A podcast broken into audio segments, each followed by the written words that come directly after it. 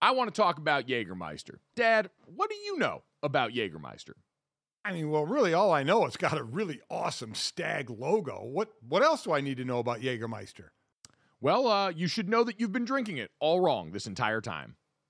Damn, that's cold. There's a right and wrong way to drink it? Yes, there is, Dad. You should be drinking it ice cold at zero degrees Fahrenheit, to be exact. Huh? Well, you know what? That explains a lot. I just been pulling it straight off the shelf.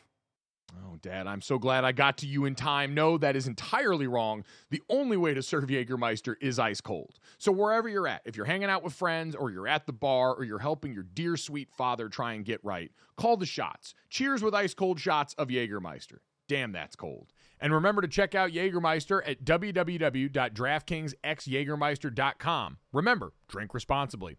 Jägermeister liqueur, 35% alcohol by volume, imported by Mast Jägermeister US, White Plains, New York. Lots of things go better together hockey, food, golf, peanut butter and jelly, Gojo and Golic, Taylor Swift and Travis Kelce. What? But if you really want to take things to the next level, drink some Labatt Blue Lights with your friends and live life to the power of we. Always enjoy responsibly. Beer, Labatt USA, Buffalo, New York. Another day is here, and you're ready for it. What to wear? Check. Breakfast, lunch, and dinner? Check. Planning for what's next and how to save for it? That's where Bank of America can help. For your financial to dos, Bank of America has experts ready to help get you closer to your goals. Get started at one of our local financial centers or 24-7 in our mobile banking app. Find a location near you at bankofamerica.com slash talk to us. What would you like the power to do? Mobile banking requires downloading the app and is only available for select devices. Message and data rates may apply. Bank of America and a member FDIC. At Evernorth Health Services, we believe costs shouldn't get in the way of life-changing care. And we're doing everything in our power to make it possible. Behavioral health solutions that also keep your projections at their best? It's possible. Pharmacy benefits that benefit your bottom line? It's possible. Complex specialty care that cares about your ROI? It's possible. Because we're already doing it. All while saving businesses billions. That's Wonder made possible. Learn more at evernorth.com/wonder. Good morning.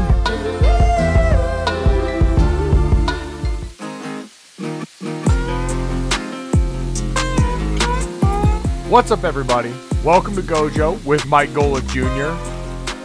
That is me. With me, as always, Brandon Newman. Brandon, what's going on? Oh my gosh, Mike, let me tell you, it's been like, so exciting. Like this whole summer has been like so wild and so crazy. It's like June already and we're like halfway through it. It's just like July and August and like football's gonna be like right here. It's a pretty solid Valley girl. I'd give it like an eight That and a a- half out of ten. Oh, that wasn't a valley go. That was my true feelings. Like that was just like me like accidentally letting out like how I how I usually talk, like how I really feel and the true excitement I have of just the summer and just football right now. That was the truth coming out. Yes, that's tr- true me, true me. That was uh, uh. all this. All this is cap. Like this is me. Like you know, what do men sound like? So I just you know I, I, I use this voice. Oh wow, there we go, cosplaying a man on this podcast. Speaking of a man on this podcast, Domonique Foxworth, writer at Andscape, former Yes. professional football player, and one of my former colleagues at ESPN, going to join us on this podcast. Domonique's background is fascinating and incredibly varied from being a NFL player and a successful defensive back to being the executive vice president of the NFLPA, working for the NBA PA, and a number of other stops, including Harvard Business School before he got to ESPN, that make him, I think, a really interesting person to talk to about some of the more serious things going on. Deshaun Watson settling 20 of the 24 civil suits against him, and now what the next steps look like for the NFLPA, as well as some other things. So, very excited to talk to Domonique because he is incredibly smart and incredibly handsome as we will see on the uh, Gojo show on Twitter, we tweeted out a picture from this Zoom interview, and Domonique got frozen on the picture that you saw, and it just happened to be. It was like remember when Cam Newton got in that car accident, and they showed him laid out on the side of the road, and he just hit the perfect smile and was stunning in the midst of all that chaos. I don't remember that. I literally Oh. am thinking about those pictures of Ben Roethlisberger and his motorcycle accident. Well, this one might hit closer to home for you and Notre Dame fans who listen to this podcast. Maybe you remember Notre Dame running back Cam McDaniel getting his helmet ripped off mid play Yes. and the photo taken of him, helmet off, with like this beautiful, determined, soulful look on his face. through the trenches. It was beautiful. I mean, if he was already, if he wasn't already famous at that point in time, you know, he's doing a lot that season. That was the moment. That was the moment for him. And Domonique somehow even more handsome than that. So at Gojo Show on Twitter, check that out.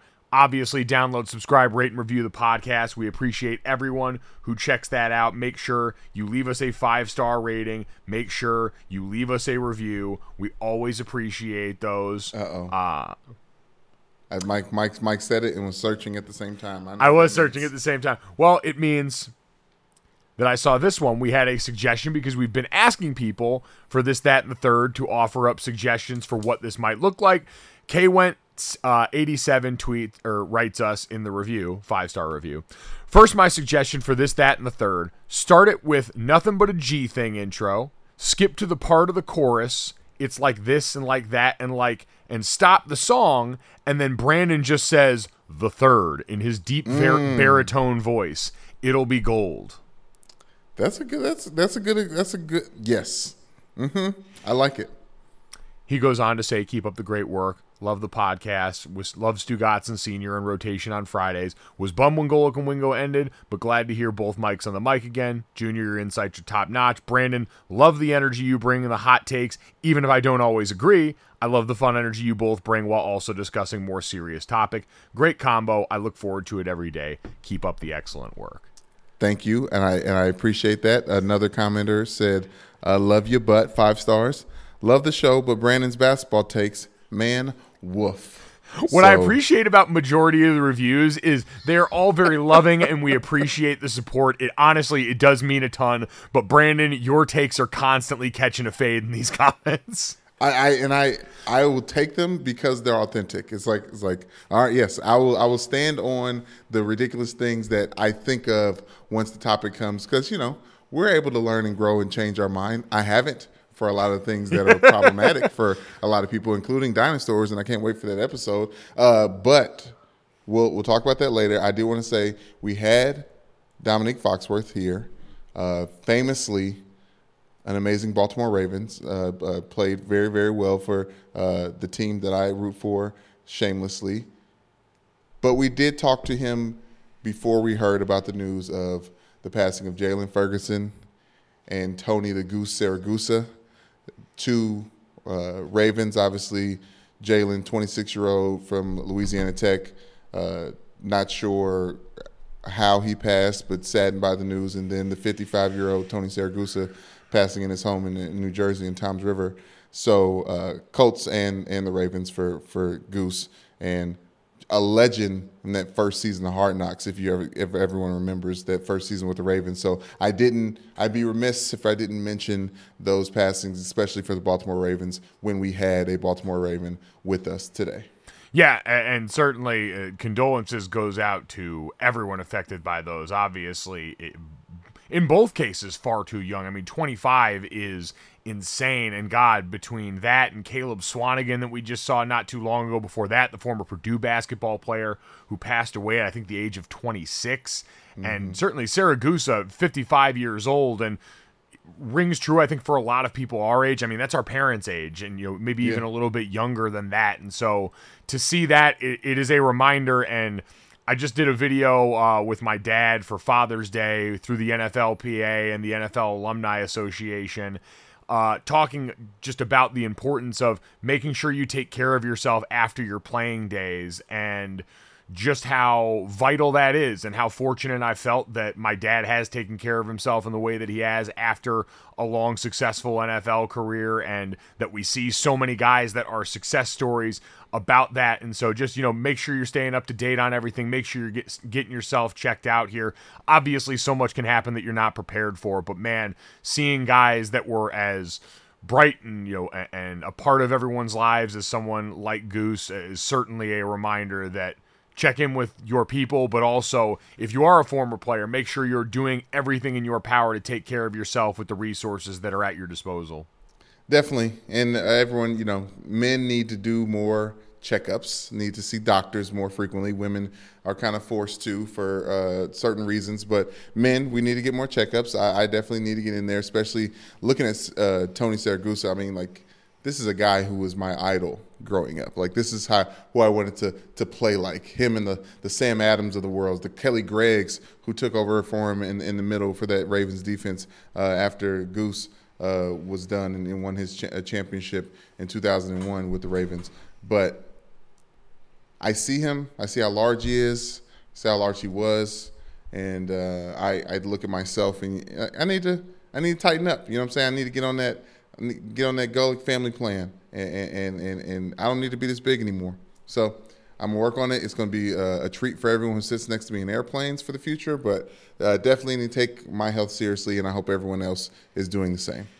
Yeah. So uh, again, certainly thoughts and prayers to the Ravens community, like you said, the Colts for Goose, but their their family, their friends. I mean, this is it, tremendously sad stuff that really feels like it's been happening all too often lately, and so we, we just hope everyone continues to take care of themselves and do the best that they can in this. That's not an indictment on uh, on anyone who was lost here, but it's just these situations are so sad that if we can get any sort of reminder or, or positive message out of this for people, man, oh man, it, it, feels like we must just to kind of all keep ourselves going in the right direction. So transition, transition, transition. Well, unfortunately, Brandon, the transition doesn't get much better here. You know, the the condolences for the loss there to really what's taken center stage in the NFL offseason right now with the House Oversight Committee uh, in Congress wrapping up a Wednesday hearing about the workplace environment inside the Washington Commanders building. And if anyone missed out on it, as we had a you know, congressional hearing going on today where Roger Goodell had to stand up in front of Congress, where we saw so many people getting their chance to speak on the matters of the Washington football team, now the Washington Commanders, Mark Schofield over at uh, USA Today did a great job recapping this, great article recapping everything that went into this. But Brandon, I mean, the things that we're hearing now essentially boiled down for anyone that hasn't been up to speed on this Daniel Snyder, according to a report release. So, the House Oversight Committee in Congress released a report about the Washington football team. We know that the NFL and the Washington football team, there was an investigation into that that was supposedly a third party investigation that got clouded by a lot of circumstances there. The House Oversight Committee released their their report on this, saying that Daniel Snyder was aware of the quote toxic culture in Washington. That while initial investigations were going on, Snyder organized parallel shadow investigations into reporters and team employees, in some cases, even using private invest- investigators reportedly to intimidate people that may have been speaking out against him in this investigation done by Beth Wilkinson. Uh, they're also in the report saying the NFL delayed the findings of their own investigation, during which time Daniel Snyder was able to apparently talk with the league about what was going on. And I think it's worth noting, Brandon, as we look at all of this, because obviously this is egg on the face for the NFL too. If any of mm-hmm. this is true, and if these reports and this report indicating the NFL did not do everything they could have to go after and punish Daniel Snyder, even though they'll point to $10 million fine for the Washington football team and encouraging or forcing. I don't really know if yeah, Roger Goodell is in the position to force anyone to do anything, but Daniel right. Snyder stepping away from the team while his wife Tanya Snyder assumes more of the day to day operations roles. But in his statement, Roger Goodell, who had about a six page opening statement in this, said his responses to questions from the committee member, he acknowledged the quote, unprofessional, unacceptable, and toxic workplace culture in Washington. And just in focusing on that, Brandon, because we had all that going on. Meanwhile, Daniel Snyder was docking his super yacht somewhere near France, apparently in his defense, on Washington football team, Washington Commanders business, who got raked over the coals for that by everybody in Congress. The Washington football team, I keep saying that, you know, Commanders, we'll get to it, yeah, released yeah. a statement, one of those like, I'm sorry this happened to you, or congrats, like this too long, I'm not going to read it for most people.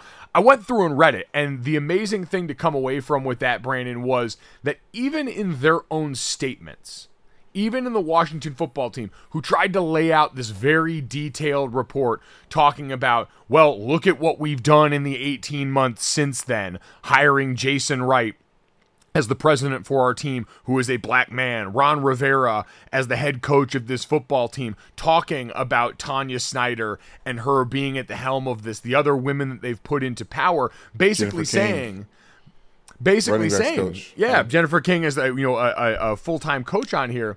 Look at all the things that we've done in there. They pointed to all these surveys inside the team of everyone basically saying, yeah, it's so much better now. The thing I came away from was damn, the consensus inside the building was things are better now that Daniel Snyder isn't around. And even though he's reportedly not around, he keeps embarrassing this team every time something new with this comes up. And boy, oh boy, between this, the Gruden emails that connected back to the Washington football team, and everything that went on during the course of the season, more more allegations about Daniel Snyder directly harassing some of the women involved in this team he has got to know where everybody is buried. That's the only thing I can keep coming up with, Brandon, because we went through what I think is a very similar situation, and I'm not the first person to make this comparison with Jerry Richardson and the Carolina Panthers when he was suggested Yeah. move to sell that team back in 2017 or 2018 when he did after allegations of sexual impropriety, inappropriate conduct in the workplace. To see all of this continue to play out and to see almost every negative situation off the field south of Deshaun Watson in the last year point in some way back to this team and this owner, I, I, I just it feels like one of those situations where in a league where the owners have so much power and they're the ones that are ultimately get to decide who is in their ranks and who gets pushed out of their ranks there must be some sort of fear about what this guy knows or what else this might lead to because that's the only explanation I can keep coming up for with why you would continue to let Daniel Snyder's presence embarrass everyone that's associated with the league. It's, like, it's what you said, though. Eh, there's something else that we just don't know about. There's information that we're not privy to that maybe even Roger Goodell is afraid to come out and say because he that's he basically told on Daniel Snyder through the 4,000 emails, 400,000 emails that that they uh, whatever, it took for this investigation. And in those emails, you saw that Daniel Snyder was talking like Jon Gruden was talking in inappropriately about Jon Gruden. I mean, about uh, what's the commissioner's name? Roger Goodell. So I, I think it's personal for Roger Goodell. Uh, the NFL constantly is a boys' club that's protecting its members, especially its owners. And Daniel Snyder is just like the tip of the iceberg, and I think that's why they're afraid of cutting off that that tip because then everything else is going to show. Everything that's been underneath the surface is going to sh- show its head, and clearly the Washington Commanders, the Washington R words, the the the Washington football team, whatever their name was, they've been doing some debaucherous, nasty things led by their owner, leader, Daniel Snyder. Like the the the dysfunction at the core of that franchise seems to be with the owner in, in a way that um, you see with the Knicks and um, I mean, and it's like what's, even I- I- what's what's his name? The the one he's in the band. Oh, Got JD the- and the- yeah, the It- big well. I mean, it's it's even worse than that because that's just what appears to be dysfunction and hilariously over intrusive management. This is like actual bad shit. Like Oh, James Dolan. James Dolan. James yes, yes, Dolan. just yes, fair, fair. This is James Dolan is anecdotal. You can make a movie about it. Dan Snyder is like you need a true crimes investigation uh, uh, podcast on everything that's been going on in Washington under his regime. just going back and looking like so much has happened around this that we tend to forget. And that's what i think they count on. In all of these situations we always say people are counting on most everyone covering this to forget or get fatigued or feel like they're overwhelmed or feel like nothing's going to happen. And that's the unfortunate part of this situation is so far that strategy's been effective. But i keep going back to man if everyone is really going to try and sell and man I, I feel for jason wright. Because trotting him out and trotting Ron Rivera out in front when these are about inappropriate workplace environments that tended to be hostile and toxic for everybody, but especially seems geared toward women, saying, Yeah. hey, look at the people of color that work for us here now. Boy, oh boy, does that seem disingenuous and unfair. And Jason Wright's done a phenomenal job. Ron Rivera seems revered as a man and a coach almost everywhere he's been, mainly between him and Carolina here in Carolina but man, it just seems like in all of that seemed to go back to even if you wanted to believe what this team was saying, Lord knows, believing what comes out of the Washington Commanders office right now, do it at your own risk. Even if you're going to take them at their word, it's saying, yeah, the reason this got better is because the NFL told Daniel Snyder to go away. Like, how does that not point to and kind of indicate that most of what was being said about him and accused about him was right? in that this was and like the NFL's report, the Washington football team statement, and this report all say toxic workplace environment, toxic worst, unacceptable, unprofessional when he was there, and then they make him go away, and all of that is somehow magically better. Like, how is that presented as defense of Daniel Snyder? Mm. In this situation. That's the part where, again, I'm sure they were counting on nobody's going to read all eight pages of this statement, especially not God's internet. But as you go through that, it's like, all right, they're putting the answers to the test right here. I felt crazy reading it. Yeah, no, and even the the person who's the, the uh, commander's chief operating officer, uh, who's kind of uh, in charge of the cheerleaders, and the things that Daniel Snyder was saying to him reportedly, that uh, his name's uh, Pauk, Paukin, he testified today or yesterday. I cannot believe the type of things that Daniel Snyder was getting away. You can because you know football culture, but I don't even know if I'm I can repeat a lot of these things and, and do and do it in a way that doesn't get us in any trouble or, or me in any trouble. But it, it seems like he, like you said, is the core of this nasty environment that's sexualizing all the women in in the, those offices, uh, scare, really chastising them in a way, firing women for having relationships with other male football players or employees. Like the whole shit is backwards. And it looks like it looks like I don't I don't see a solution at, at hand as long as a Snyder is is at the helm, even if it is his wife. That's what I'm trying to say. And I, it seems like Roger Goodell is in a position to to completely remove Daniel Snyder and whatever links they've taken to to make it better around that facility it has worked. But even last year when they were trying to honor uh, Sean, what's the safety that was uh, the, the amazing safety he passed tragically? Uh, Sean Taylor. Sean Taylor. Sean Taylor. When they try to honor Sean Taylor, he's forcing his way in all the pictures. He's everywhere. He he feels like he has to be involved in the fabric of everything that happens with the Washington Commanders, and that is the issue uh, to the problem. And it, like I said, it just doesn't seem like there's any fixing it. I, I would say, well, there is fixing it if the other 31 owners or 30 owners in the Packers decide, yeah, we can't have this guy continuing to make us look bad. But again, it goes back to what I said.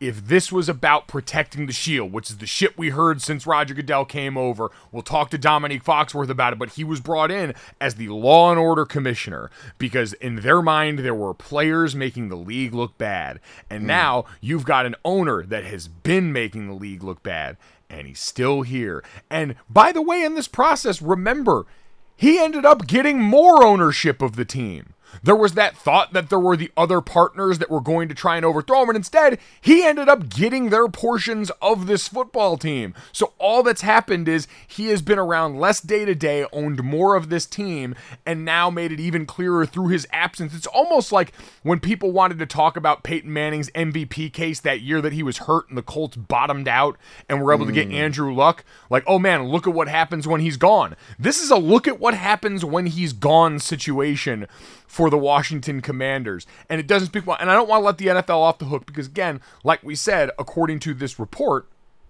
the committee noted that, quote, following Commissioner Goodell's second and final briefing, after the Wilkinson uh, report. On April 26 in 2021, the NFL waited approximately two additional months to announce the outcome of the Wilkinson investigation during which time Mr. Snyder and his lawyers had private discussions with the league regarding the outcome of the investigation, including the July 2021 press release and the remedial actions required by the NFL. Because remember, they did some legal funny stuff that basically allowed them to have client, uh, client and um, lawyer, you know, privileges. Yeah with the NFL and the Washington football team under essentially the same legal guidance. So, so much of this looked like funny business. So much of this has played out to indicate that, yeah, we knew things were bad. We apparently feel like we knew who was the source of all that, and yet he is still allowed to benefit from being one of the owners in this league. So that is where we stand right now. Congress had, you know, said yesterday, and I forget which um,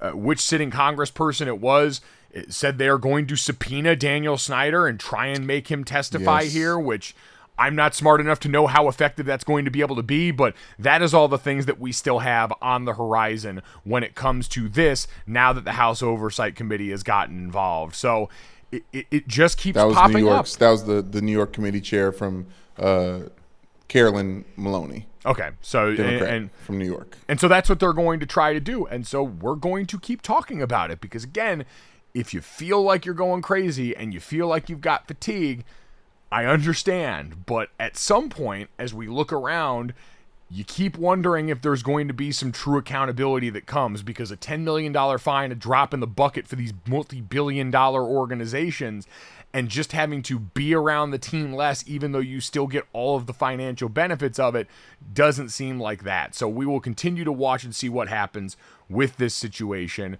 We will take a quick break, and when we come back, we'll have a much more lively discussion with our friend Domonique Foxworth. I want to talk about Jägermeister. Dad, what do you know about Jägermeister? I mean, well, really, all I know it's got a really awesome stag logo. What what else do I need to know about Jägermeister? Well, uh, you should know that you've been drinking it all wrong this entire time.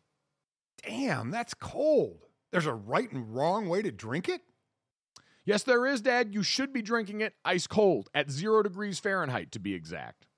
Uh, well, you know what? That explains a lot. I just been pulling it straight off the shelf.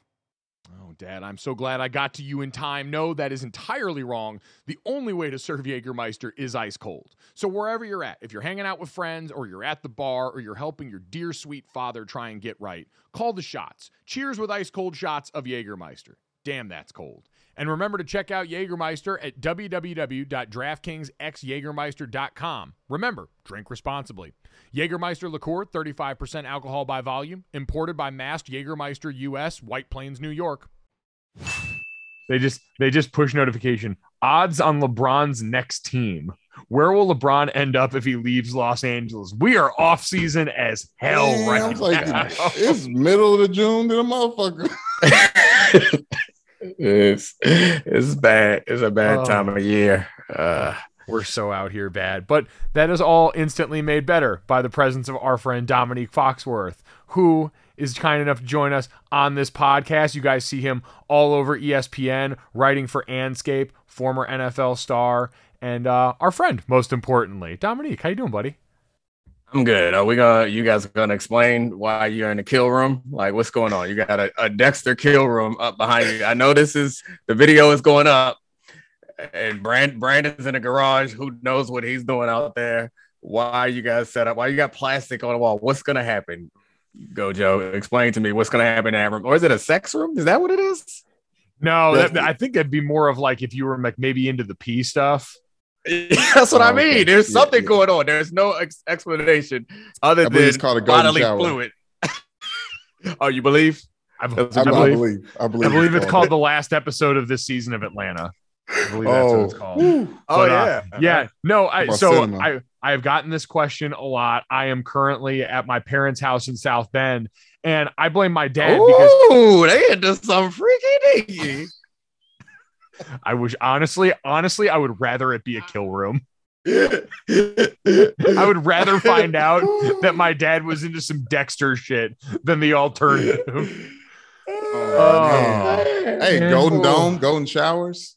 Yeah, oh there you God. go. Perfect. You know what I mean? Is that perfect? I don't think that's perfect. Hey, I mean, it tradition never now. graduates. Two against one. We like it. That's the story. I don't want any more explanation. Brandon and I have decided that that's what that room is for. It's your parents' house. Okay. Moving on. Also, you brought up Atlanta. Atlanta is a show that I really like, but I don't understand. Okay. didn't know was out there, but I'm like, man, that was good. What the hell just happened? All right. So I'm glad you said that because. I have watched Atlanta and like I understand that like we're dealing with someone who we consider very much like a genius in a lot of respects and all of that. I just a lot of it I figured like as I watched, I was like, I very much enjoy all this, but I also stand I'm a white person watching. So a lot of this probably isn't for me. And so if I really don't understand something, I just sort of chalk it up at the game and say, all right, that probably wasn't directed towards me. But there is a lot of like real highbrow artsy stuff in there that I just feel like I'm never gonna really grasp. Imagine being a black person who's uh, been criticized for having a white voice watching Atlanta and not getting it. You're like, God, now I really want to get it. Go on Uh, Urban Dictionary and Atlanta episode. The there's there's some real like when you have enough success that can't nobody tell you nothing. Sometimes that's when you get the best art, and also sometimes when people go a little too far. Because I suspect that he had had enough success that they was they appreciate any episodes he was going to give them. But so it's one of those shows. It reminds me a little bit of first season of um Westworld, or was it the second? Hmm. I think it was the second season of Westworld. yeah. The yeah, Yes. the second season of Westworld, where at the end of every episode, I was like, man, this shit was good. And then I had to watch a, an explainer afterwards. Right. And, and, and then I go tell my friends, and they go present it to my friends like I completely understood it Right. one time through. So it's, I mean, it's You're not watching it right. I- yeah, yeah. I was like, you gotta, and I try to act like I know. So that's that's an allusion to Alice in Wonderland. You missing it? It's deeper than that. Something I just read that morning on Vox. I so when we talk we talked to Katie Nolan about how like what she's covering baseball right now, and she said a lot of times sports fans tend to turn recess into homework with how much we hyperanalyze so much of this stuff and make it so serious. I think that sometimes does happen with TV because the amount of time for especially shows on HBO that I will spend, like you said, like I always said HBO does a really good job with like supplemental programming where they give you a website with all this stuff or a podcast. And it's like, wait a minute, I got content for my content that is like required reading. Like I can't come to class without this shit or I will not be up to date on the discussion. No, I don't. I, I would. I want to. I want to co-sign that. But I know your ass wa- read all them Harry Potter books before you watched the movie. So I don't even want. I don't even want to hear it. I don't even want to hear it. the And- book no, no, movie thing I, is I, no, no, I, different. I said I don't want to hear it. So here's yeah, my. you understand it. Right.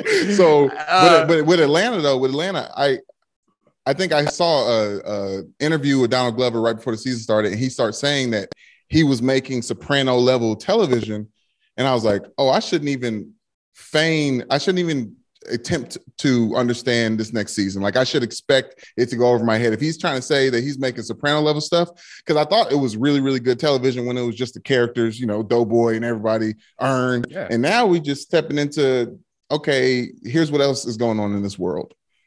Well, you sounded real white when you said Doughboy because the man's name Yeah. is Paper Boi. But but I'm gonna let you slide on that one, Oh, Brandon. You sh- good? You good? You oh, good on Oh, that one? man. But The. Sopranos, like I I rewatched The Sopranos, or not rewatched. I watched for the first time a couple um, months ago, and The Sopranos isn't like this. This is this is different. This is artsy. This like the the movies that you pretended to like in college because that one girl liked them. Like that's what this is. This is not this is not Sopranos stuff. I I actually think like the first couple of seasons was more like The Sopranos and probably better. Actually, I know that's sacrilege to say, but it's like when you have those arguments about like could LeBron play in the 60s or something like of course. Like yeah, Sure. so maybe maybe Bill Russell was ahead of his time back then, but LeBron is way ahead of that. So I feel like most TV right now, honestly, is better than The Sopranos. maybe not like most, most an exaggeration, but the top of the top as far as television is concerned is better than The Sopranos. I just watched it a couple months ago, and it does not compare. And The Wire, if you watch We We Own the City, are we on the streets yet? I haven't seen it yet. I, I heard I heard the comparisons.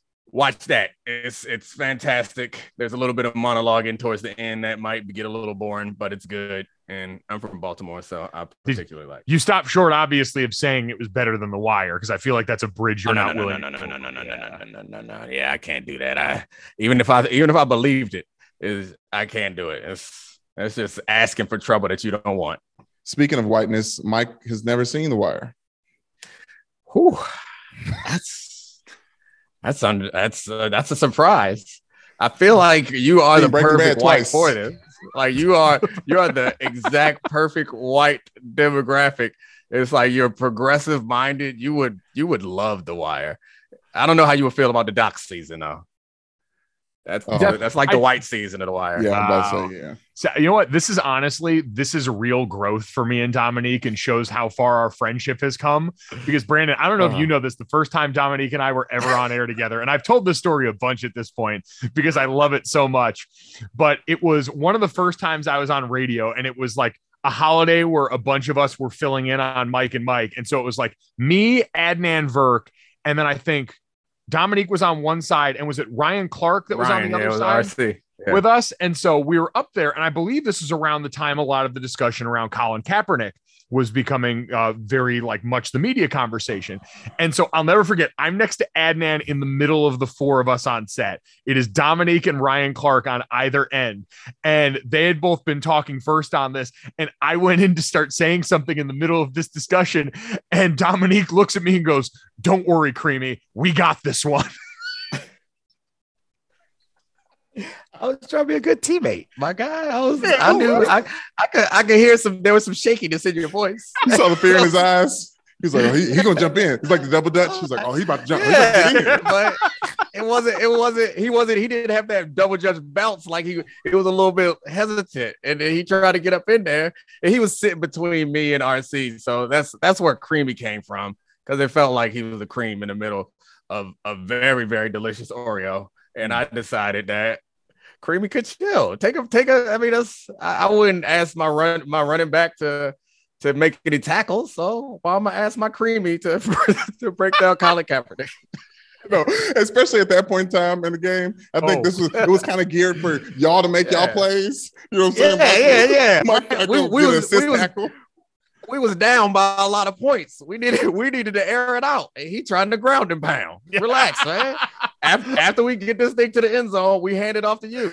You can talk about baseball or some shit. after they get to the end zone, it's like when receivers score and they find a lineman and they hand him the ball so he can spike it in the end zone.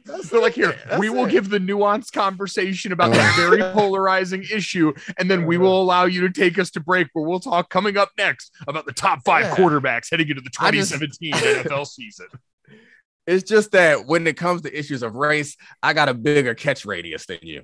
Whether whether you, you like it or not, it's like I can say things and people be like, hmm.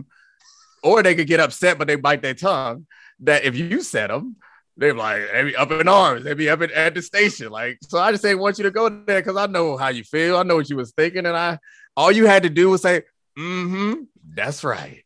That's it, boy. That's it. It's a little chip block. Just give buy my QB a little extra time, baby. Oh, you ra- gotta do- a even get into racial a chip kick block. slap. Just- yeah, that's it. You were Mhm. you were saving you were saving Gojo from coming in. It's like you know when I when I think about Colin Kaepernick, Ryan Lochte comes to mind, and everything that Yeah, I just, I mean, I felt like RC dropped back the pass, and you, we needed ten yards for a first down, and you was running a six yard curl. It was like. I don't want to throw it to you. Then you got to break tackles. You got to cut out. I was 13 Oh, yards downfield. Let me get it.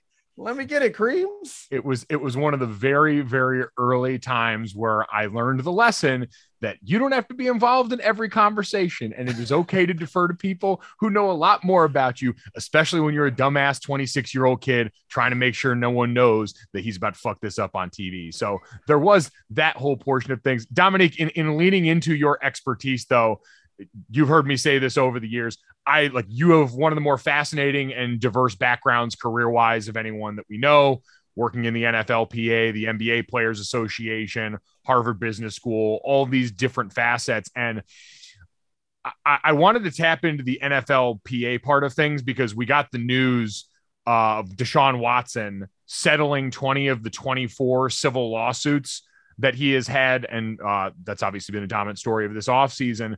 Four remaining lawsuits that will continue to go forward, including the original woman who made the accusation against Deshaun Watson. But part of this that I thought has been pretty under talked about, and, and, I'm sure people have heard you on uh, Foxworth Friday on the right time with Bomani Jones, and you guys have talked about this as it's gone along. But the NFLPA's role in all of this, Domonique, as someone who was at one point in time very high up in the NFLPA, what's the approach like in this situation for someone like Deshaun Watson, who all of us on the outside can look at and have certain strong feelings about what he's been accused of and how this has transpired. But for someone sitting in the PA chair, what do the next steps of this kind of look like?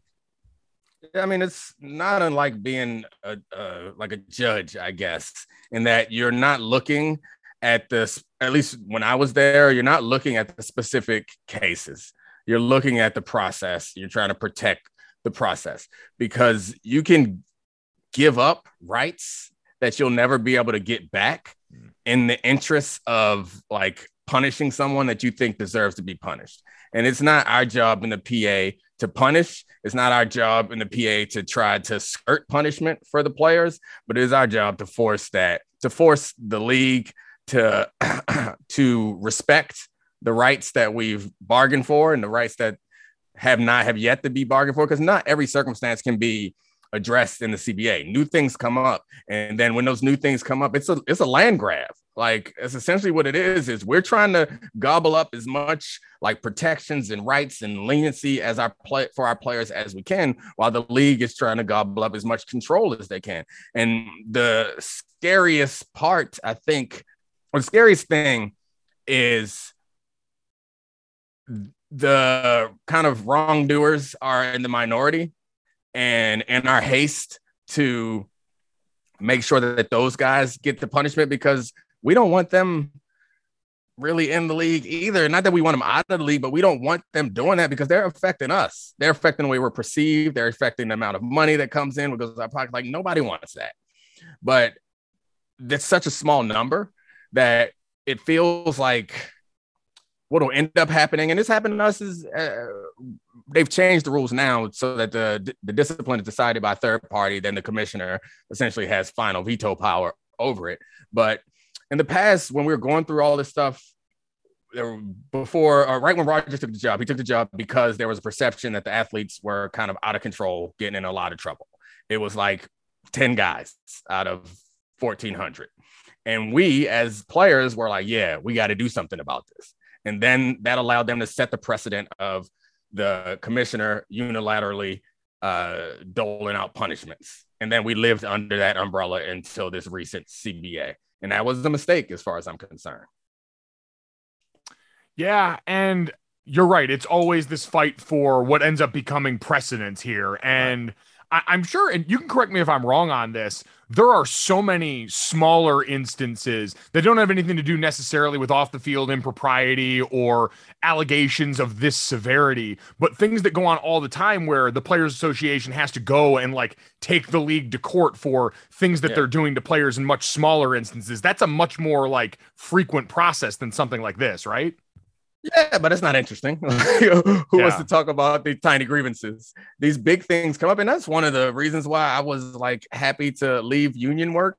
Is it's like the president, nothing gets to your desk that isn't already an impossible problem to solve. Like we don't have to fight about all these little things, or at least even if we're fighting about these little things, it doesn't matter. The only stuff, anytime you hear the executive director of the Players Association or the president of the Players Association. It's always around something like this. right? Like we, or it's around CBA negotiations, which again is something that doesn't look good because it's wealthy people fighting over money. Like it's not like you get to be the commissioner and you get to uh, dap people up when they win or they get drafted, or you get to hand over the Super Bowl trophy. Like being the executive director, like it bleeping sucks. the only press that you get is like, and look at this asshole over here trying to defend Deshaun Watson. And it's like, oh, look at this asshole over here keeping us from football, trying to to go on a strike or lockout and withstand this lockout. Like that. Don't nobody want to do that. Ain't enough money. Well, there is enough money, but I got enough money that there ain't enough money for me to to for me to expose myself to that that level of stress on a daily basis. Well, why do why people why people why sign up? There we go. You're you're- back. Yeah. Why people be doing that? Why people Why people doing- be doing that, why- Randy? Why people be over there doing that then? No, but seriously, like for NFL players, like what's the incentive to even get in the game? Yeah, as far as like fighting over this stuff with the league.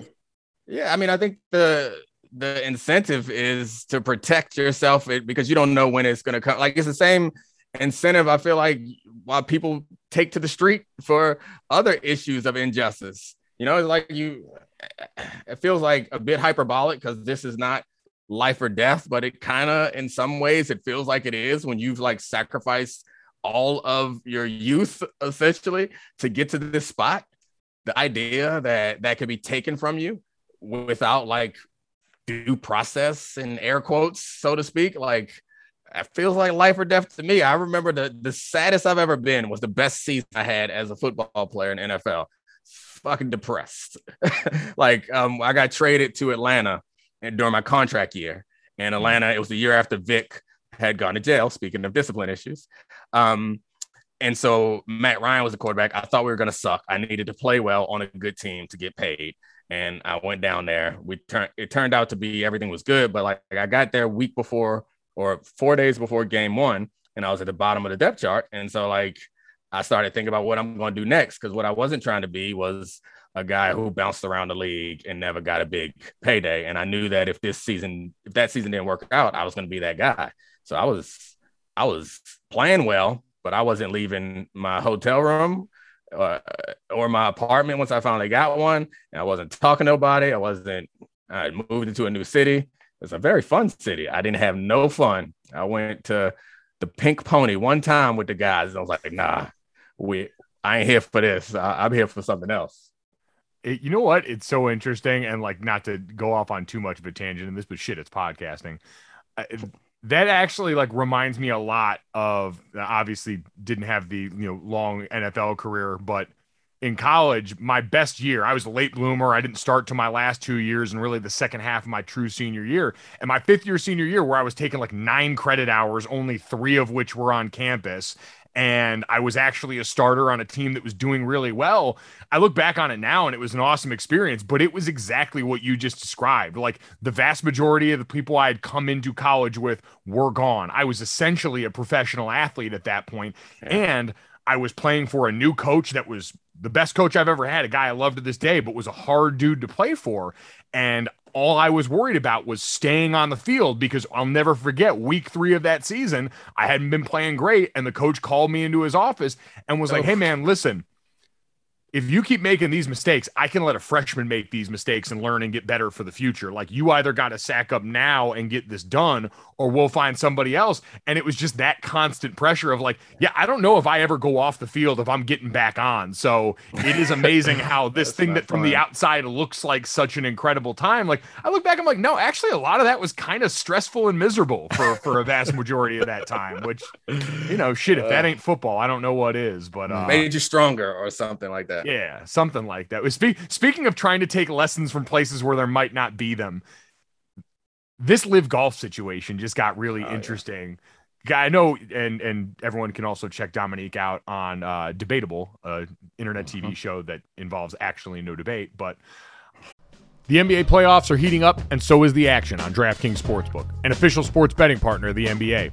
With same game parlays, live betting, odds boosts, and so much more, don't miss out as the NBA postseason winds down. And now that the Boston Celtics have slayed the boogeyman in the Miami Heat, Boston fans would feel a little bit more confident about the situation. You can decide right now, and if you're new to DraftKings, you can also check this out. New customers can bet 5 bucks to get 150 in bonus bets instantly. So download the DraftKings Sportsbook app now and use code GOJO. That's code GOJO for new customers to get 150 in bonus bets when you bet just 5 bucks. Only on DraftKings. The crown is yours. Gambling problem? Call 1 800 Gambler. Or in West Virginia, visit www.1800Gambler.net. In New York, call 877 8 HOPE NY or text HOPE NY. That's 467 369. In Connecticut, help is available for problem gambling. Call 888-789-7777 or visit ccpg.org. Please play responsibly. On behalf of Boot Hill Casino and Resort in Kansas, 21 plus age varies by jurisdiction. Void in Ontario. Bonus bets expire 168 hours after issuance. See dkng.co slash bball for eligibility and deposit restrictions, terms, and responsible gaming resources everyone's been talking about this LIV golf stuff and the original premise from phil mickelson was i want to use this as leverage to force the pga to give us more of what we want. Now for a lot of reasons since then that's become less believable from phil who we know has been dealing with gambling addiction who has found himself in a ton of debt and likely just needed a huge influx of cash that the saudi government was willing to give him then we get the news coming out from the PGA that now all of a sudden they're going to have these special in season tournaments with $20 million pots and there's no cuts and it's for the top 50 players in the world. And all of a sudden we're adding up this money and going, wait a minute. So you had this all the time and now you're going to start giving this out all because this league that no one's actually watching has now stolen, you know, in addition to D, Dustin Johnson and Phil Mickelson, Brooks Koepka, and some other names that are starting to look a little more like the ones you actually want to keep around. So Domonique, I don't want to say it, it it worked because like Phil and these guys aren't going to get the benefit of it, and I don't believe that was their true intention. But right. but it as worked a le- as a leverage point, it did work. Yeah, I mean, the people who sacrifice at the front are never, as your father will tell you, are never the ones. Your dad endured a strike, and so that I could get paid. I appreciate that, but he didn't get the check. he didn't get the check that we got, and that's the way that it is. And certainly not trying to paint um, Phil Mickelson or any of these guys as as a martyr. And I think it's appropriate for us also to point out like aligning yourself with the Saudi government is awful for any number of reasons, from the homophobia and uh, journalists murdering and 9-11 commission report. Like there are many reasons why you don't want to align yourself with the saudi government. Um, i'm hesitant to say however i'll just go period new thoughts. Yep the the um the golfers are not unionized. And they don't have the same leverage. They end up being independent and they're all kind of fighting against each other. As long as they're fighting against each other to make money the pga has an advantage because they're essentially uh, monopsony they're the only place you can go to ply your craft. So uh, if you're not going to unionize and apply pressure um, and have a collective bargaining agreement or have some sort of revenue split, then the only other way to increase the revenue is to threaten to walk away or to actually walk away.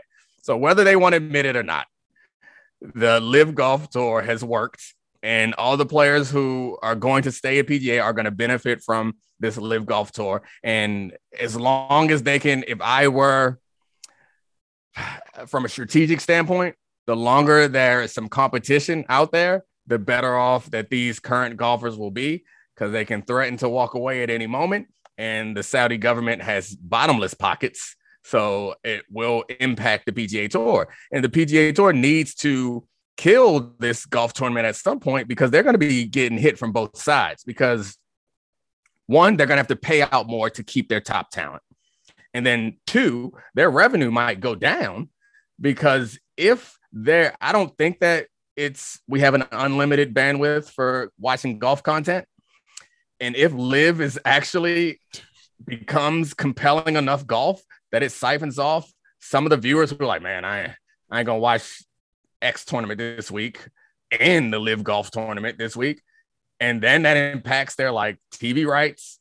If it if they determine that if sponsors determine that going LIV, which I guess companies are probably less likely to go that direction, but if sponsors determine that there are less eyeballs on this, so we're not going to pay nearly as much, we're getting more bang for our buck somewhere else, like that impacts the money. So I'm not sure how long their TV deals are set up for right now, but before they get into negotiations again, even if it's not true, the fact that that leverage exists, the TV executive is going to be in there like, man, we can't pay you like that. You got LIV golf over here like blowing up. We can't pay you this type of money because our viewers are watching that also. So they're in a tough spot, all because they wanted to play hardball. Because as I understand it, the golfers have been asking for these changes for a while, and they was like, "Nah, we can't do that," which everyone knew was a lie. Just like we know when NFL, and NBA teams like where we can't afford this. Yeah, it's a lie. Your your asset value has gone up 300 percent in the last 10 years. Chill out. Hand over, fork over some bucks to the workers Well, yeah, anybody who's worked any corporate job know there's a big difference between can't and won't, and yeah. usually we ain't doing that. But yeah, you said that PGA needs to, yeah, exactly. Uh, but you said PGA Tour needs to kill off the the LIV tournament I, because it's an alternate league. Won't the bubble just burst eventually? Like why why not why not why doesn't the PGA just take a set a seat back and just let the chips fall where they may, decide to have certain punishments, c- cutting people out for, for going playing X amount of games, or uh, I just yeah. don't understand why why be reactionary right now when we're at the very beginning of this. The, the money is so new right now. Yeah, I mean, I think because it could potentially get harder to kill. Don't let that baby get become an adult. Mm-hmm. it's like the and if you start um if you start like banning players, all you need is if like you set the precedent that all right, a player participates in tournament, we ban them. All you need is one of your top guys to do it. Then your hand is forced. you got to ban them. And then once your top guys no longer come into your tournaments, your ratings go down. Your ratings go down, your money goes down.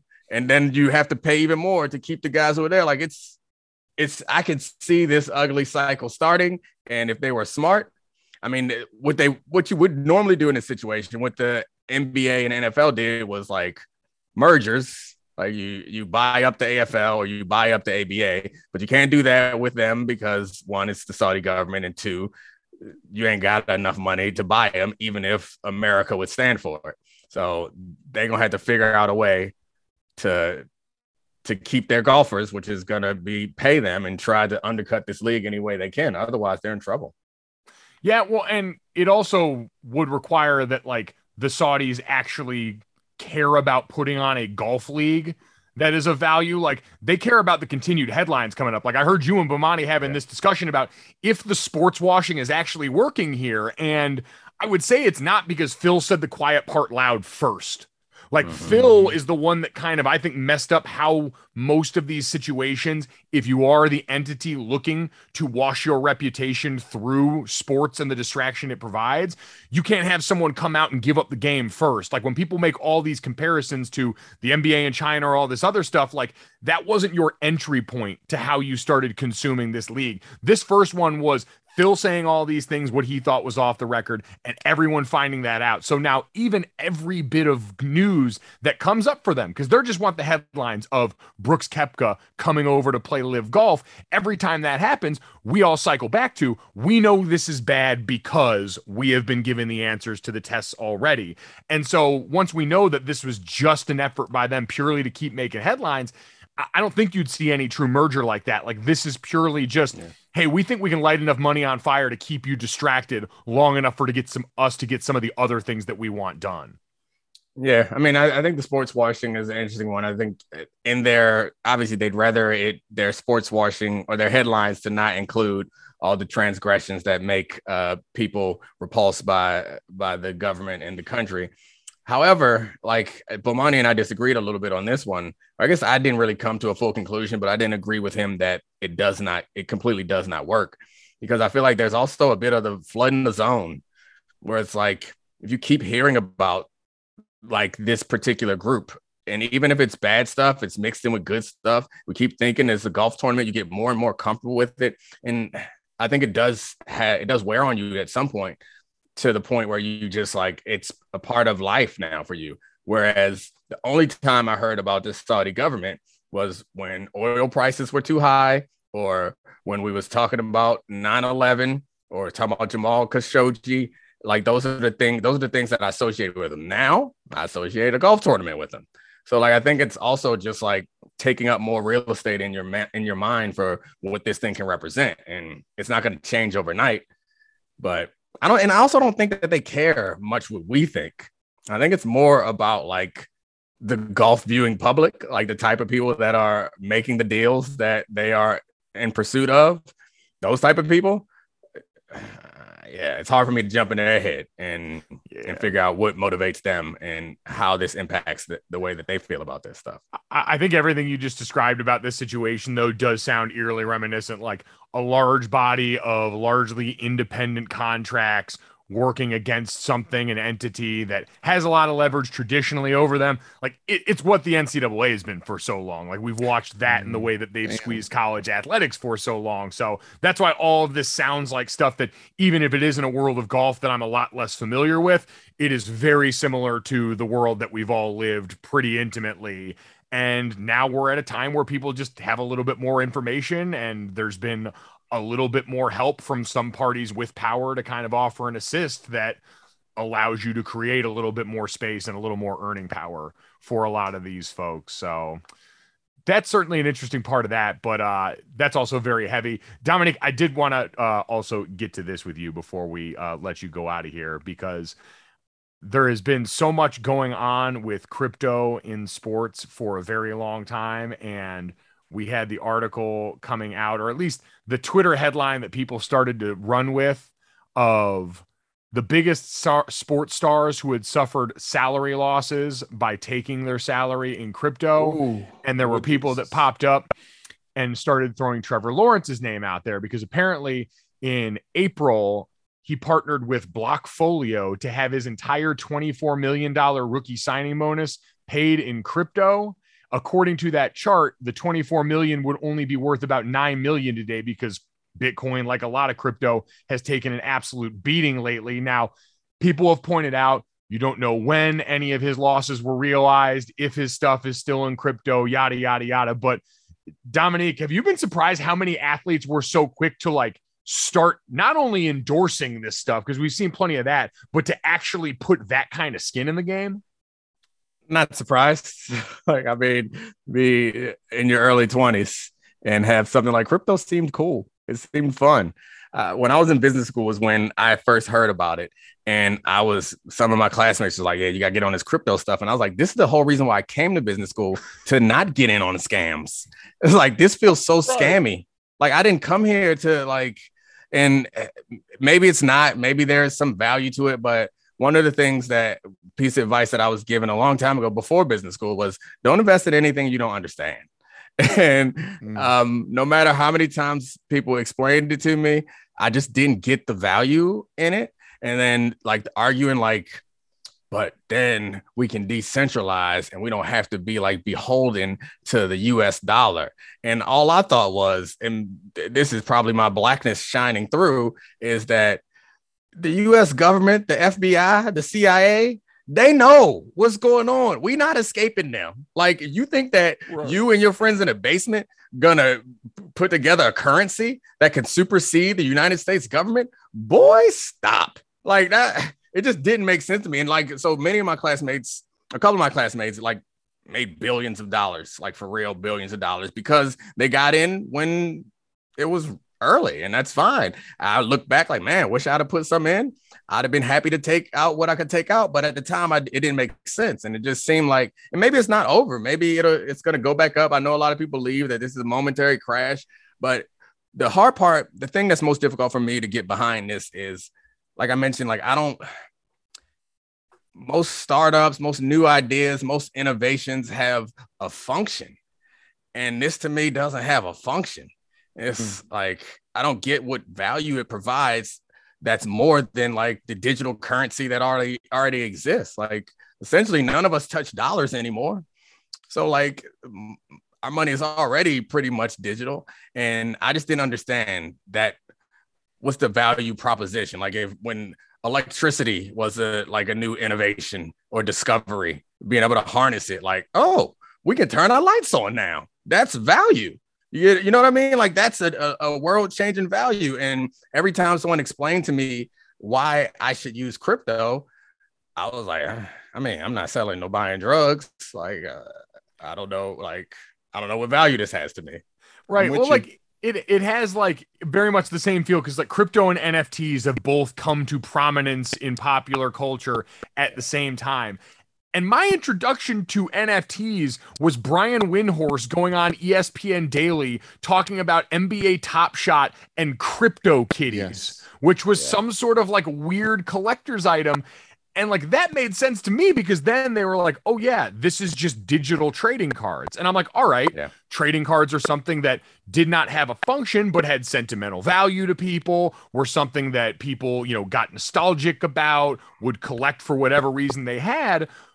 But it wasn't something that was going to monopolize their life or really threaten their hard earned dollars in a way that a lot of this stuff seems to now. Because now, whereas trading cards were something you just did, it was a habit, and then maybe people made money off it who were selling it. This one seems to have a lot more people that I feel like are pulling strings that make me uncomfortable. Like, if you look up with any of this, there always seems to be someone in control. And whether it is the US government or centralized banks or something, like I'm not free all of a sudden just because I've stuck my money in a place where different rich people have told me to put it.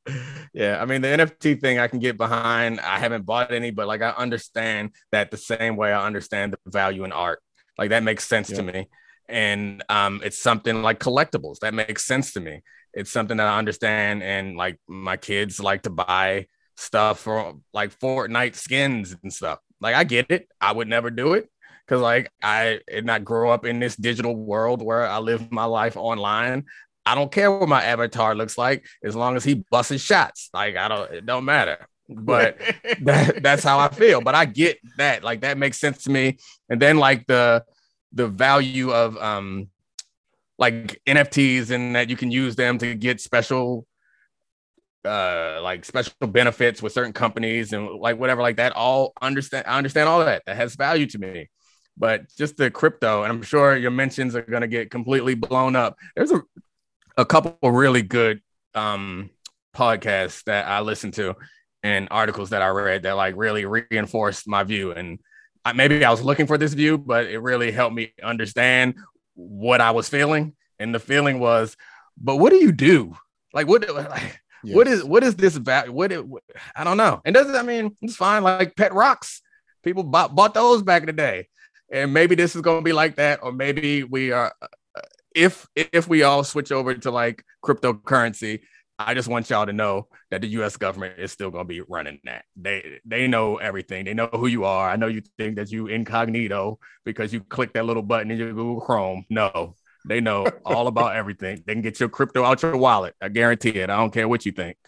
Well, the biggest difference between pet rocks and cryptocurrency is it ain't rich people telling you to buy pet rocks. Yes, that's my issue. Are it was the rich, the way the rich people were pushing cryptocurrency, Mike. I'm telling you, and then are the you celebrities. sure? Are you sure Big Rock isn't out there? Some Okay, guy who was in charge yes. of Big Rock just Big- sitting yeah. back Rock, on his Colorado. yacht right now? Yeah. How you, Yeah, how you think he got that chipping off. nickname? He's chipping it off. He's just selling little pet rocks. No, but it, it- when when the celebrities That's start coming point. out, when the celebrities start coming out, I, I start getting nervous. Like, whoa, whoa, whoa, this remind me like Obama in the last stretch. Remember the we watched the Boondocks episode, Dick riding Obama, Obama. Like it was like, okay, oh, hold up, hold up, y'all trying to get in my pockets for real now. Now I got Tom Brady and Steph Curry. Like this ain't this turning into Subway out here. Like I already In know the this. yeah, that's that's for damn sure. So whenever you see somebody online like I made ten million dollars selling and buying real estate, let me show you how. You know, if I know how to make ten million dollars in a week, you know what I'm not gonna do? Tell your ass about it. So like, they are not out here telling you to look out for you. And then the other thing is you mentioned like the people in the commercials and the style of commercial. I think Bomani did one on his um TV show about this. Did like a piece about this. Is like that should scare you the way that those commercials are marketed. Like they are aiming them at like they use the same strategies as like energy drink companies, where it's like this is cool, this is fun, don't get left out. For investments, for investments, y'all better chill out. Maybe it's making money for somebody, but it ain't making money for the people who are getting lured in. And then they like they um sandwich them in between gambling companies. They use the same sales tactics as gambling companies. You know who is not getting rich? The person who uh who used the QR code on a Super Bowl commercial. Come on. When has anybody ever gotten rich from Right. getting an investment opportunity from the most watched? Like the whole point of investing is getting in early. If they selling it at the Super Bowl, it's too late. if the, Facts. worth, Facts. worthwhile advice in a lot of ventures. If they're selling it at the Super Bowl, you have probably gone too far on this. I would, you know what? It, right though, it did remind me because even the LIV League, like you saw the promo videos they were putting out on that, and it looked like ED, like an EDM festival. There were people with face paint, they're blowing bubbles. There was one I appreciated in their ad at least. There was one random old guy who just looked at the camera and smiled as he's Yes. around all these 20 somethings who I'd imagine are on some substances that have made this experience even more fun for them. Like that was at least the one honest moment where like there's going to be some random old person who probably shouldn't be here who's just, you know, kind of got in and saw the door open and walked in to see what why the light was on. Yeah, they, they had the ISO on the old man on his little cart, and then the ISO on the one white child that was there with no friends, uh, no one around him. And I, listen, the crypto reminds me of the publishing clearinghouse. I ain't seen nobody with a big check. I ain't seen nobody else. I don't know if anyone who's ever got that knock on their door. And, and I, I know I know some people that, that hit a lick gambling, and it's far and few in between, and it was a couple thousand dollars, and half that shit was in taxes. So it, it's if it sounds too good to be true, usually is. Yeah. Worth But worthwhile. don't take investment advice from us. Yeah, no, that's very true. And also, if you're like one of those crypto gangs online that keeps hacking sports writers' accounts and using them to peddle that stuff, please. I don't mean you any harm. You guys keep doing Yeah. your thing over there. I want I'm not here to anger you guys. I don't want crypto people in my mentions. You guys keep doing your thing. I just don't want to see Trevor Lawrence lose a bunch of money. He's already had to play for the Jacksonville Jaguars, and that seems like that sucked enough. Like at the very least, he should get to keep his money if he has to spend a year getting coached by Urban Meyer. That that to me seems like a fair trade-off here. I just want to see the young man keep his money. But uh listen, I will. Well, well, I will say since we're going back to our college, we were talking about you know NCAA a little bit. I didn't get an offer from Urban Meyer at Florida, and I was like, oh, he knows football. I was like, I, I feel like I got everybody, I got everybody tricked when, when Urban Meyer didn't offer me. I was like, no, this guy, he knows what he's doing. this guy's smart. I like it. I respect that. I respect it. and then you had to watch Whoa. Jack what happened in Jacksonville this year and go, you know what? Maybe I was that good. I was nice like that. oh was man, I, here like I, that. I like that you was running a racket, and so was he. So he was like, "Hmm." I, I know, I know somebody tricking people when I see him. Good work. game recognized game. like when you're Oh. done playing, come over here, and I got a job for you. You can recruit for me. You ever played tight end? Oh. Uh, guys, read Domonique Foxworth over at Andscape. Check him out on Debatable, The Right Time with Bomani Jones for Foxworth Fridays, and all over ESPN. Domonique, thank you for coming down here into my uh, basement kill dungeon and having a podcast with us. Uh, we determined it's not a kill, kill dungeon, but we don't have to talk about that. Goodbye. Damn it. When you need mealtime inspiration, it's worth shopping Kroger, where you'll find over 30,000 mouthwatering choices that excite your inner foodie. And no matter what tasty choice you make, you'll enjoy our everyday low prices, plus extra ways to save, like digital coupons worth over $600 each week. You can also save up to $1 off per gallon at the pump with fuel points. More savings and more inspiring flavors make shopping Kroger worth it every time. Kroger, fresh for everyone. Fuel restrictions apply. Awesome stuff from our friend Domonique. Thank him so much for giving us some time. Brandon, before we get to one of our favorite parts of every podcast, I want to give you an opportunity. Mm-hmm. Is there anything the last day or so this happened that you want to come clean to me about? Like, is there any truth you want to uh, tell me about anything that's happened in the last 24 hours or anything that's gone on in our lives or anything like that? Yeah, yeah, not not not not the last 24 hours is longer than that. Probably the last I don't do math well, but last few weeks. Um, I want to come clean about man ponds real quick. I don't think I've, I've done that. Big Black, shout out. Talk about RIPS. Rest in peace to Big Black from Rob Dyrdek, Big and Black. Uh, uh, Robin Big. Robin Big fame. They introduced man to the world circa 2022, you know, or no, I mean 20, uh, 2002, you know, it was in the back of my psyche. I still contend that when man ponds were created, when I rolled up the man pond and shoved it in my cheeks and be- it became a staple in my life, the dirty brown staple, it was original to me. It was like the time where I thought I came up with the the your mama's joke. Your mama's so short she can hang glide on a Dorito. I thought I made that up. Then I heard it and I was like, oh, other people came up with that. So I want to come clean and say, I'm still I'm still going to list it as an invention of mine, but I will pay homage to Christopher Big Black Boykins uh, and, and and his him putting on the public to man ponds as a hygiene specific solution well before this podcast was started. So that's, That's- what I want to I want to say. That's very big of you. We got a lot of com- uh, comments about that when we put the video out there. This to me uh, applies to the Simpsons theory that nothing original remains. Like the joke is always in like comedy and especially in animated comedy. The Simpsons did it. Like you're not going to come up with something new at this point. The Simpsons did it. And so yes, maybe that soundtrack was playing in the back of your head, but I still give you credit for executing in a tremendous jingle and for writing a great Thank copy sir. that Stu Gatz was able to read for us. But we do you, pay sir. homage and give credit to those that deserve it, especially when we find out that we have been operating with blinders on. That being said, I'm glad you brought that up because one, I had forgotten about that, and two, that is not what I was going to ask you to come clean about. I was going to ask you to come clean about lying about being late to do this podcast because your wife demanded a back scratch when really you were out here eating Rice Krispie treats. hey, I got boots on the ground and I got info on the inside. So when you text me, hey, it's going to be about another 10 minutes, my wife demands a back scratch. And then I oh. found out that back scratch was apparently already done by the time I got that text. And now all of a sudden, That there's a pan of Rice. Krispies that you That just been going true. to town on here. I got to That is not come true. and I got to wonder what else my teammates keeping from me. No, that is not true because I I literally was going to get a Rice Krispie treat that my mom my mom Jesus. It's if you're Oh, married. no- oh, you, no. You understand, you understand the Freudian slip if you're married.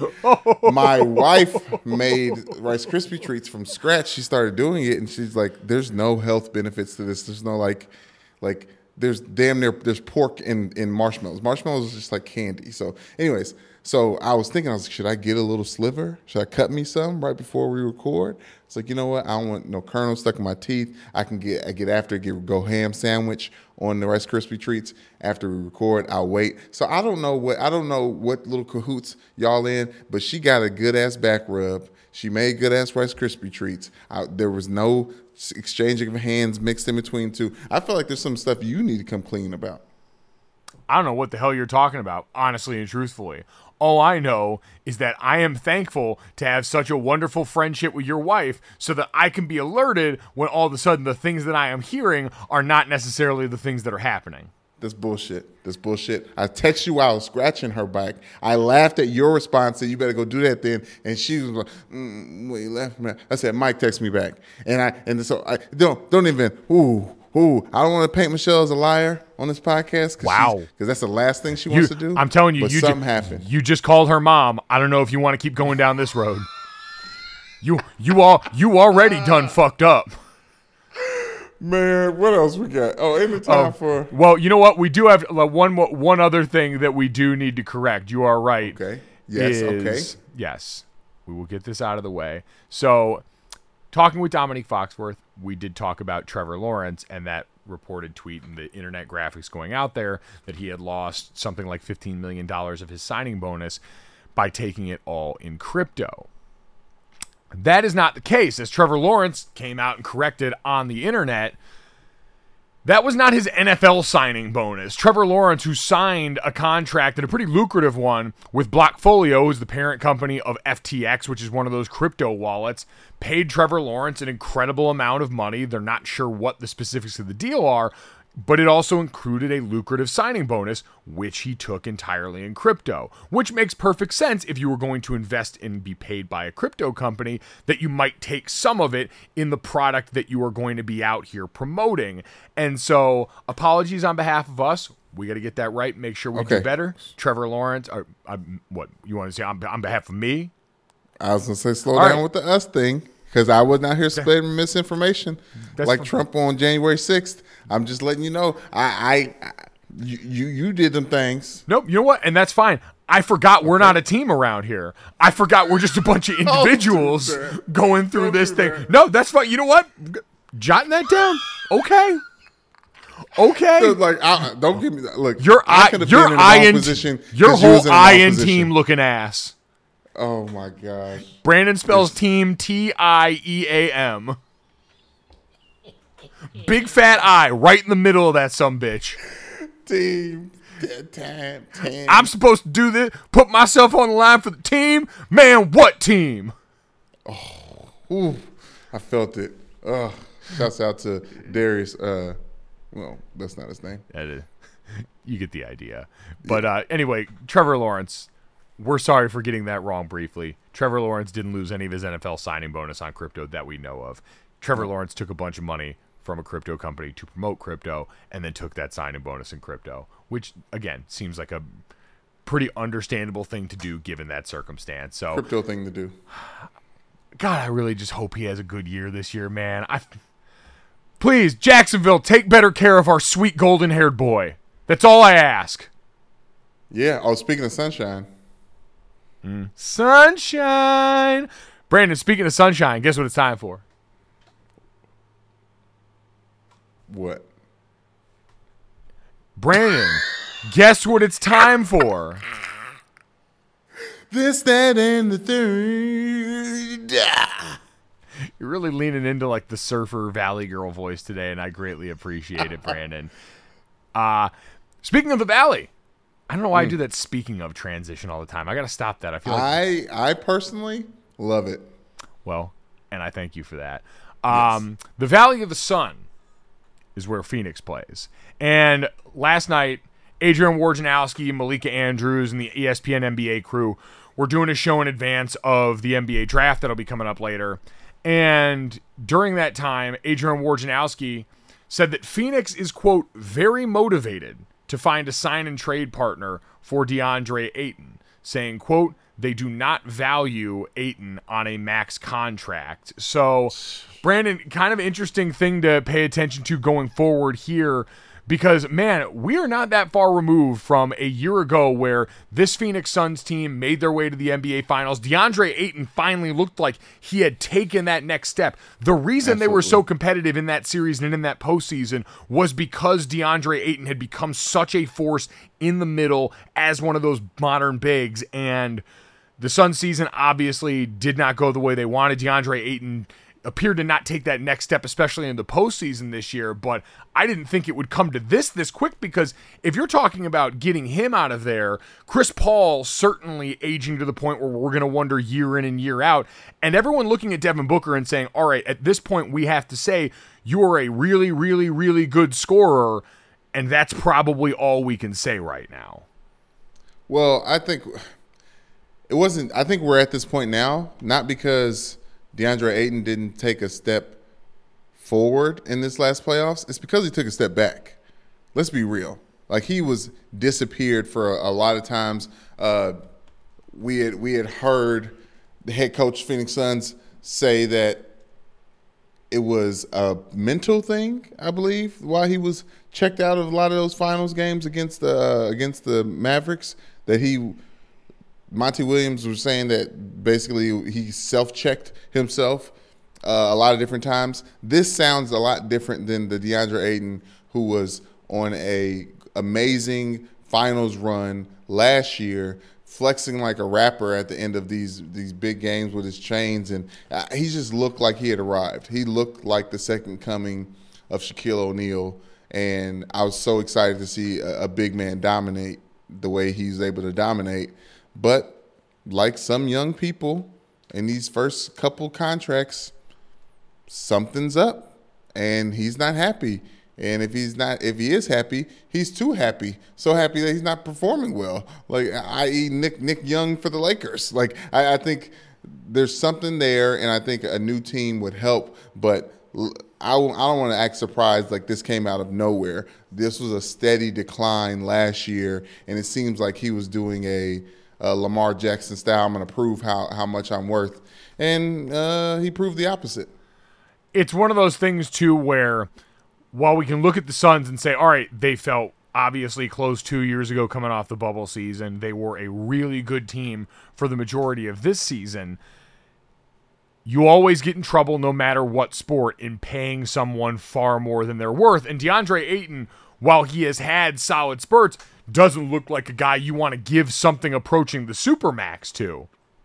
And so if that's your option, now going out and being aggressive and figuring it out, and reports from uh, Kevin O'Connor over at the Ringer indicate that the Pistons and the Hawks are two teams that have been connected to pursuing DeAndre Ayton potentially. Like, you got to get a haul back for this because Devin Booker is still a good enough piece. And while Chris Paul is healthy in that backcourt, you've still got enough in the bones there to continue to be a presence in the Western Conference, as we see and talk about. All right, Golden State sitting atop a Western Conference that has a bunch of questions in areas that have been positions of power before if you're the Suns, I don't know how much ground you want to yield to the point where you go back and now we look at you the same way we've been looking at Utah and Denver, where, yeah, mm. all right, you can do a lot of this fun regular season stuff, but we haven't seen you come close outside of Phoenix in the area where it counts in the modern NBA.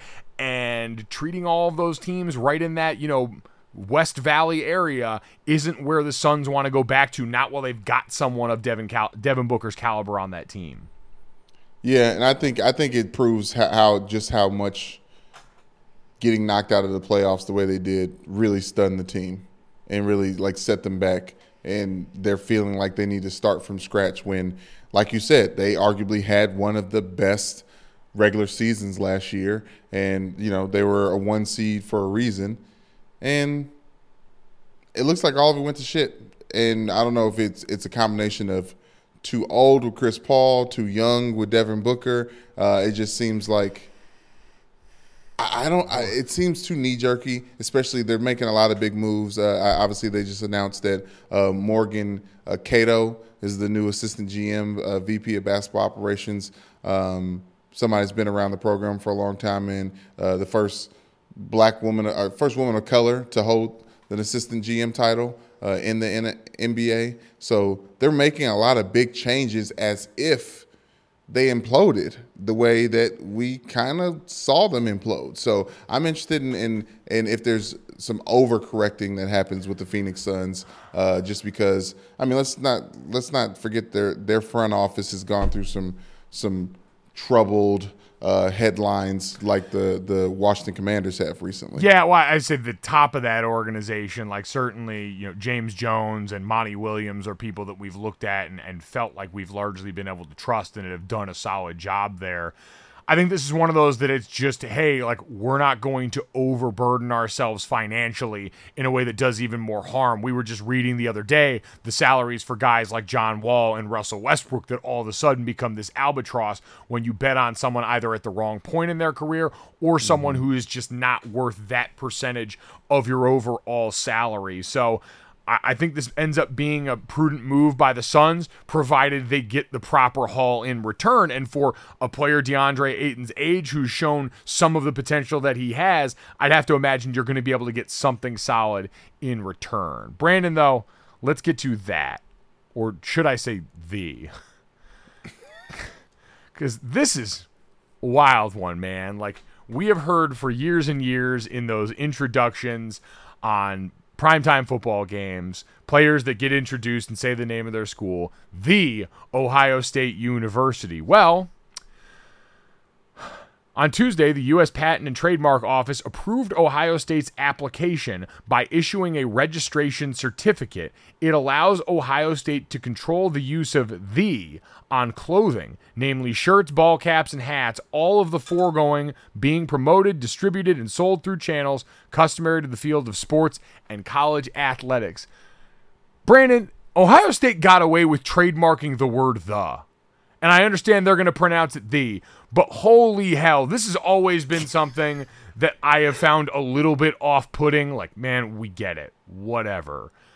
But to go this far, I can't knock the hustle from a business standpoint, but no. it does just seem wild that it was this easy apparently yeah, to trademark the. Like, oh, I didn't I didn't know you could just do that. You could oh, you can just ask and fill out some paperwork and put the on on shirts and, and, and profit from them. Like especially from a university who's how do I say this? Uh, their quarterbacks aren't even sure exactly how to say the name. Um, I believe it was Terrell Pryor famously uh, saying that he was going to the University of Ohio State, um, Oh, yeah. which is not how you say it. Um, and uh, Cordell, uh, what was his name? Famous uh, Cordell Pa- Cordell Patterson. Patterson? Not Cordell Patterson. No. The Oh, quarterback. Cardale Jones. Cardale Jones, where I, I I didn't come to I didn't come to Ohio State for school. Or We didn't that- come. we didn't come here to play school. Is the We didn't come here to play school. Cardale Yeah, Jones so- quote that should live in infamy. By the way, baller quote. I loved it. I will always support that quote. Cardale Jones, one of the more insane, not for nothing, one of the more insane postseason runs ever, and 12 gauge as a nickname was pretty badass. Oh, awesome! Yeah, and he I mean he probably gained a million Twitter followers from that tweet alone. Uh, back when when when it was in these streets, but I said I had to say. I don't I don't like Ohio State getting anything more than they already have. Simple as that. I don't like it. Y'all already got the world. Y'all got the moon. Y'all got all the coaches. Y'all got all the players. Hell, Notre Dame's head coach is the alma mater of Ohio State, the Ohio State. Just just let us live. Leave us alone. Leave the alone. Leave a alone. Leave all the different articles and the sentences alone as well. Just just do this quietly. Do this quietly. I'm I'm I'm, I'm, upset, I'm upset that they got the. By, by the way, that was a I was word. I was wrong that it was that easy. Apparently, they've been trying to do this since like 2019, and obviously yeah. this had They applied it. taken a little bit of time. They they they did their thing on that one. Which so. is, I mean, that does seem like to get the on your to, to own the, you can wait two years. Uh, That that does seem like just a, a normal waiting period. If somebody was to go out and, and, and take a like, what what would Notre Dame? What do we need? What would we need? I mean, Like like from to, well, to, to, to I mean, sell listen, our things the way we want. listen, to. not not throwing stones from a glass house, but the whole play like a ta- champion today thing. The people in Oklahoma who we just played in the College World Series and lost to would have some questions about the origin of that that Lou Holtz and company brought into existence back in the day. Notre Dame, I believe, just recently trademarked that not too long ago in the last few years. So that would probably be our thing, and certainly there are people that have some gripes with that. So maybe they can have the. Yeah, Maybe they can have the. I don't like it, but go ahead. All right, Brandon, let's get to the third because this is something that everyone can support here. We have football and dogs. And Lord knows we spent enough time talking about bad NFL headlines today. This one is fantastic. One of who ended up being one of the four finalists for Best Show at the Westminster Dog Show is Winston, the French bulldog who won the best of the non sporting group. One of Winston's co owners, happens to be Morgan Fox, a defensive lineman who signed with the Los Angeles Chargers after stops with the Rams and the Carolina Panthers. And you scroll through his timelines, and boy, oh boy, the proudest owner in the world tweeting through all of this just warmed my heart, Brandon, to see someone getting to excel in another area off the field. We see plenty of guys in football going to things like horse racing where they'll fund that and get involved in some of those events. I think this is a much more wholesome approach. I think this is something that certainly we can all ooh and ah and go on to a little bit more, and something that I want to see rewarded because the very good boy should have his place in the sun here. I did appreciate the humility of Morgan Fox who, when someone tweeted at him, Congrats to Winston for winning the non sporting group, Morgan Fox, I know you must be proud. Has Winston been training with you on the field to get a leg up on the competition? Which Morgan replied, Apparently, I should be training with him. And it's always good when the owner can acknowledge that the dog is the superior athlete in the family. Yes, uh, Morgan Fox, whose Twitter handle is "Hey Mo Fox," which is great in itself. He said, "If this is how my parents felt watching my games all these years, I apologize." I love that proud parent, very nervous, and just like a proud parent watching a football game.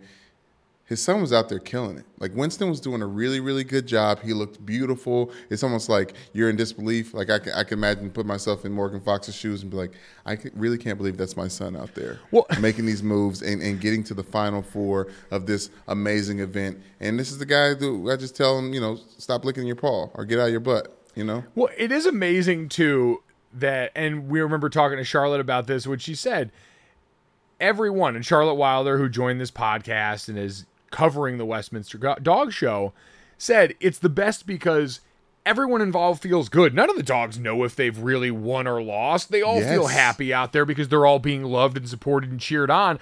And the proud parent thing, like uh, for the dogs in my family, and I'm sure you know this with Brody, your dog, like they don't have to do much for me to act like they have given me the world as a gift. Like if my dog so much as snores the right way, I am going to take pictures or a video, send it to the rest of my family as if it's the greatest thing to ever fucking happen. So I can't imagine what I would be like watching my dog go out there in an actual competition. Like every day is a competition against the world, and my dogs are all winners. And that's not even a real competition like this.